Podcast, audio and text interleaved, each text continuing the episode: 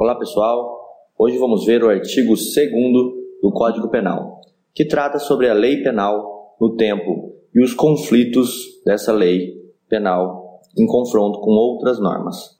A primeira coisa que a gente vai ver sobre esse tema é a redação do artigo. Vamos lá. Artigo 2 do Código Penal então diz o seguinte: ninguém pode ser punido por fato que lei posterior deixar de considerar crime cessando, em virtude dela, a execução e os efeitos penais da sentença condenatória. Então, vamos devagarzinho para a gente poder entender. Ninguém pode ser punido por fato que lei posterior deixar de considerar crime. Então, se eu tenho uma lei posterior que deixa de considerar um fato como crime, ninguém mais pode ser punido por ela. Cessando, em virtude dela, a execução e os efeitos penais da sentença condenatória. Aqui a gente vai falar um pouquinho mais sobre isso, Cessam os efeitos penais, a pessoa volta a ser primária, ela não responde mais por nada na, no âmbito penal e só no âmbito penal, porque os efeitos civis ainda continuam, ou seja, um dano moral continua a valer mesmo se a lei não considerar mais aquele fato como crime. O parágrafo único desse artigo fala o seguinte: a lei posterior que de qualquer modo favorecer o agente aplica-se aos fatos anteriores ainda que decididos por sentença condenatória transitada em julgado. É o que a gente viu no artigo 1 é a retroatividade benéfica da lei, que está também no artigo 5 inciso 40 aqui da Constituição Federal, que fala o quê? A lei não, não retroagirá, salvo para beneficiar o réu. Desse artigo 2 a gente vai ter quatro implicações dele, estudando já aqui os conflitos de lei no tempo. Quais são esses quatro itens que a gente vai estudar hoje? Vamos devagarzinho, vamos começar pelo primeiro deles. Abolício criminis. O que, que, é isso? Abolitio criminis. Abolitio criminis, senhores. O no, próprio nome já, já diz. Se a gente olhar bem o nome, a gente vai conseguir entender o que, que é isso. É abolição do crime. Sem crime, tirar o crime, não ser mais crime. É o que está aqui no caput. Ninguém pode ser punido por fato que lei posterior deixar de considerar crime. Isso é abolitio criminis. Uma lei que vem para tirar um fato que já era crime. A lei nova descriminaliza o crime que até então estava vigente. Essa lei ela vai retroagir sempre, até nos casos que já foram julgados. Se alguém já foi julgado condenado por um crime e depois vem uma lei dizendo que isso não é mais crime, essa lei retroage até para esses casos que já foram julgados. Vamos fazer um desenho para que a gente que a gente possa entender bem o que acontece aqui então nesse fato. Primeiro vamos fazer a nossa linha do tempo. Aqui está a nossa linha do tempo, tá certo? Vamos dizer então que aqui, bem no comecinho, eu tinha uma lei que definia o crime de adultério certo? Então, bem no começo eu tinha uma lei que definia o crime de adultério. Um pouco mais para frente aqui, já no ano de 2003, o nosso elemento cometeu um fato. E esse fato foi justamente o adultério, tá certo? Então, em 2003, o nosso agente cometeu um fato que foi o adultério. Só que aqui em 2005, pessoal, em 2005 surgiu uma lei, uma lei nova que falou que o adultério não é mais crime. Então, em 2005, surgiu uma lei nova que diz que o adultério não é mais crime. Ele descriminalizou a conduta do adultério. E esse processo, na nossa primeira hipótese, foi julgado. Eu vou fazer a nossa primeira hipótese de uma outra cor só para a gente poder visualizar. Foi julgado aqui no ano de 2010, que é o julgamento. Tá certo? Bom, pessoal, o que ocorre aqui então? Ele cometeu um fato, Enquanto tinha uma lei que determinava que isso era crime, adultério, que nem a gente estudou antes, precisa ter uma lei para falar que é crime. E ele cometeu esse crime, está aqui, adultério. Só que em 2005 veio uma lei que falou que isso não é mais crime. O que vai acontecer então com esse sujeito? Essa lei nova, que foi mais benéfica a ele, que é uma abolitio criminis, que excluiu um crime, ela vai ter um efeito de voltar no tempo. Ela vai voltar no tempo e vai atingir todos os fatos que ocorreram para trás dela, inclusive o fato cometido pelo nosso sujeito X. Então, o X, no dia que ele for julgado aqui, ele não vai mais responder por esse crime. vai ser extinta a punibilidade dele. Ele vai estar livre, leve e solto. Aqui no julgamento, o X não é condenado, tá certo? Ele é, é extinta a punibilidade dele. Ele não responde mais por nada. Mas vamos complicar um pouquinho. E aí a gente vai usar uma outra cor para vocês entenderem aqui o que eu quero explicar. Aqui, ó, nesse ponto tracejado, ocorreu o julgamento do réu. Esquece agora aqui 2010. O julgamento dele ocorreu em 2004, tá? E ele foi aqui, o X foi condenado, tá? Nós temos uma condenação para o X aqui em 2004. E ele começou a cumprir a pena dele desde 2004, ele estava cumprindo a pena dele, tá certo? Ninguém fez recurso. Em 2004 mesmo, a sentença dele foi confirmada, ou seja, não cabia mais recurso e ele estava cumprindo a pena dele nesse espaço azul. E agora, o que acontece então? Se em 2005 surge uma nova lei que diz que o adultério não é mais crime. Senhores, assim como está escrito aqui no artigo 2 essa sentença, essa, essa lei, ela vai retroagir mesmo com o trânsito em julgado da lei anterior. Ou seja, ela vai voltar e vai dizer: X, você não precisa aqui em 2005, você não precisa mais cumprir a sua pena. O X está livre. Ele pode agora voltar a ser um réu primário, não vai mais precisar cumprir a pena dele de adultério, porque eu tive uma lei, uma abolício crimes, que liberou o X de cumprir então a pena dele. A partir daqui cessam todos os efeitos penais. Na área penal ele não responde mais por nada. Mas aqui a gente tem que ter atenção a um ponto. Desaparecem os efeitos penais, não os efeitos civis. Se aqui no ano de 2004 a mulher do X entrou com uma ação de danos morais lá na área civil e essa ação foi vitoriosa, essa ação não perde valor. Ela vai funcionar, ela vai valer mesmo depois dessa lei que diz que não é mais crime, porque ela só acessa os efeitos penais. Para acessar efeito civil tem que estar tá expresso na lei. Essa então é a abolício crimes. É uma lei que vem para excluir um crime que existe. E essas são as implicações da abolício crimes. O segundo fato que essa lei pode gerar é a novácio legio legis in melius.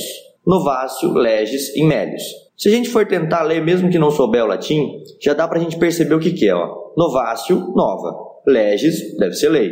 E em melius, melius parece melhor. Então, uma lei nova, melhor. E é exatamente isso que significa novatio legius in melius.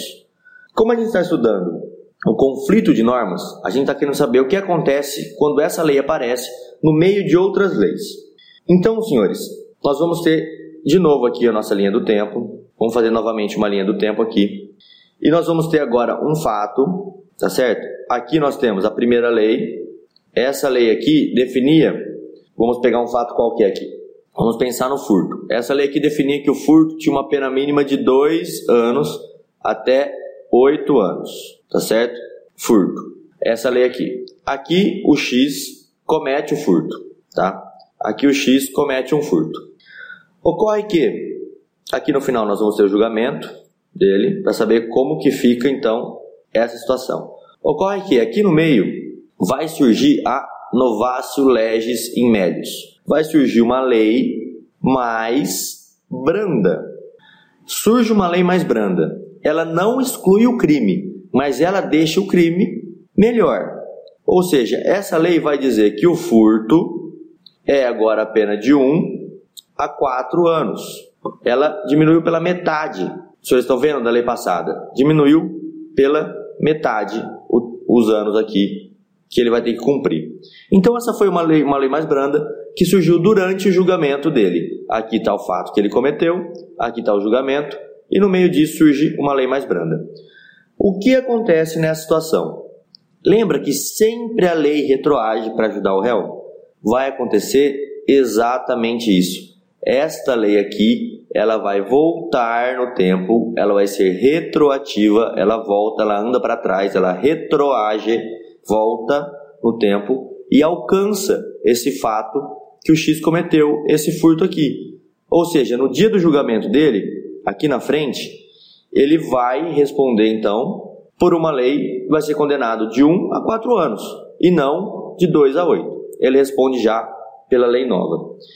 E se nós colocarmos o julgamento para trás, igual nós fizemos na outra, no outro exemplo? Colocamos aqui o julgamento dele aqui. A lei também, mais benéfica, vai retroagir para alcançar um fato que já foi julgado, tá certo? A novácio legius in melius, ou seja, uma lei nova melhor, sempre retroage. Ela é uma lei mais branda, não exclui o crime, mas ela sempre retroage porque ela volta para ajudar o réu. Acho que é bem fácil, não tem muita dificuldade na novácio legius in melius. Agora nós vamos analisar a nossa terceira opção. Novácio legius impégios. Novácio legius, lei nova. Impégios. Pégios parece prejuízo.